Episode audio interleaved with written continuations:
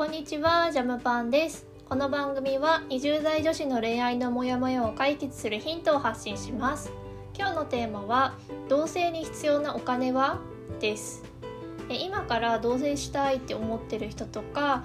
彼と一緒に住みたいな、でもお金いくらかかんのっていうところが分かんない人がいるかなと思うので、いちねんまえぐらいに同棲を始めて、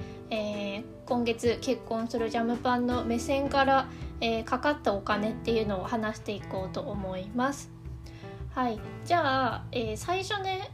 同棲するときにいくらあればいいのっていう話なんだけど、結論ひゃくまんあると、えー、心配なく同棲できるかなって感じ、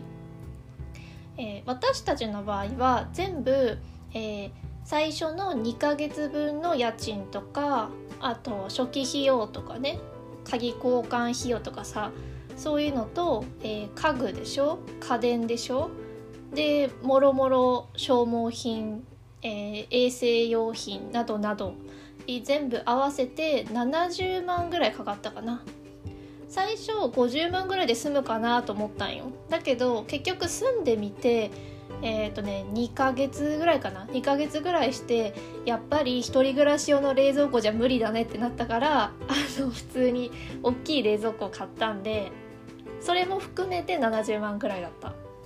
だからえ一般的には安い方だと思う。で、なんで安い方だと思うかっていうと、物件がフリーレン、フリーレント物件合ってる？フリーレント物件って言って、あの最初の月はなんか家賃払わなくていいよみたいな、そういうのがあるのよ。だから、えーと、敷金礼金もゼロえんで、しかも最初の月の家賃いりませんだったから、めっちゃ楽で、もうね、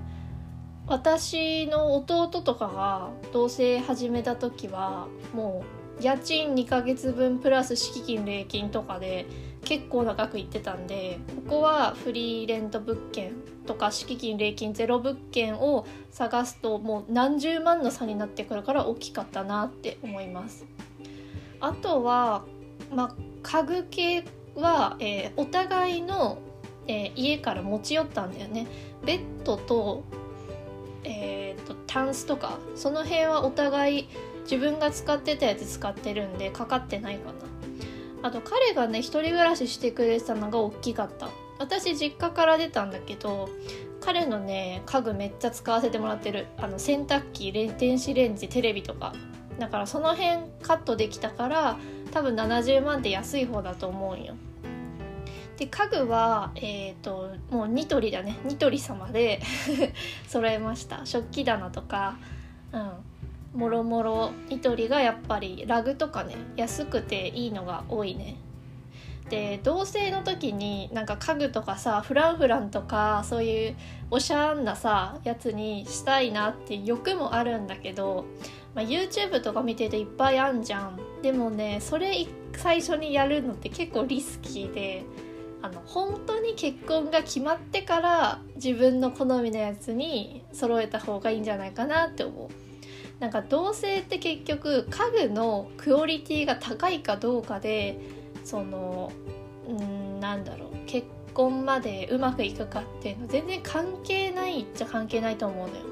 なんかラグがさいちまんのラグとさんまんのラグでじゃあなんか違うかって言われると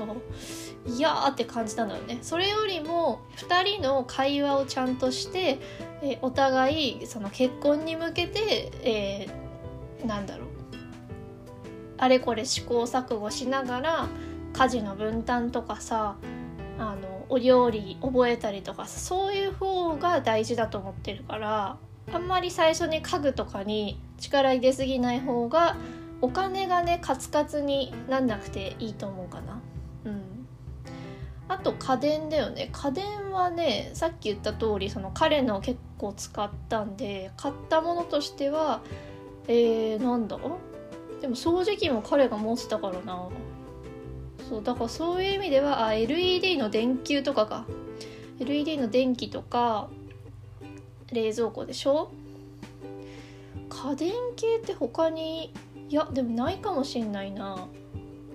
そうだね、家電にあんまりお金使わなかったから安く住んでるかもね。うんあとはああのニトリだけじゃなくて、もし家具系探したいんであれば、あのネットだとね、ローヤっていうメーカーが安いんで、そこは私はまだ買ったことないけど、次もしテーブルとかね新調したいときは 見, 見るかもしんない。結構安かった。うん、そんぐらいかもしんないね。だからパソコンもお互い持ってたし、あと机か机を買ったんだけど、お互いあの机は私さんびゃくえんで買いまして、でどうやってさんびゃくえんで買ったかっていうと、楽天で全部払ったのね。楽天カードを作って、えー、彼と私のカードにまい持ちにして、で楽天で全部家具とかさ家電とか買ったらポイントめちゃくちゃつくから、でいちまんごせんポイントぐらい貯まったから、それで机買ったらさんびゃくえんで済んだっていうね。だから今から同棲始める人でクレカを何にするか迷ってる人いたら、楽天カードをにまい持ちした方がいいと思う。で家族カードはまだ結婚してないから作れないんで、そこだけ注意かな。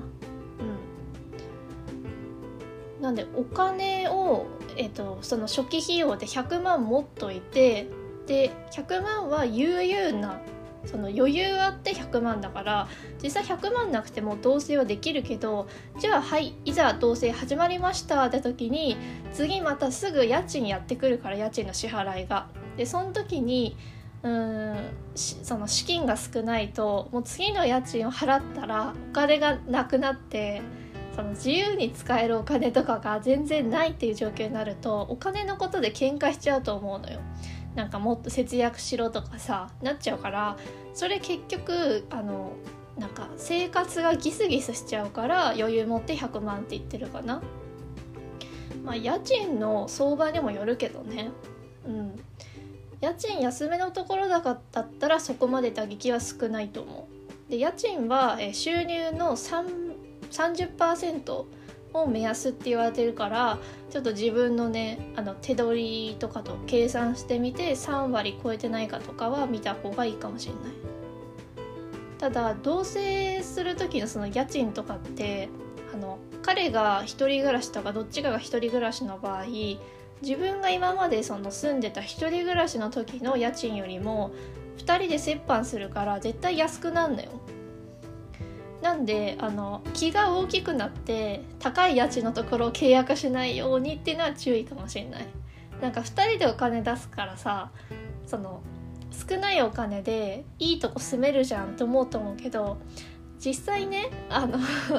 私これから結婚するからさ、なんかその視点でいくと、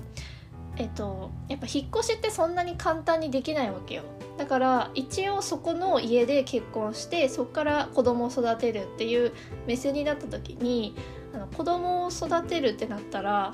ちょっとその考えやばいかなと思ってて、なんでかっていうと、あの女性は産休とか育休を取るのね。だからその間給料が減るのよ、ろくわりとかに。でろくわりで減っちゃうと、家賃を折半で払ってた場合はあの彼だけの収入で賄わないといけなくなっちゃうんだよね。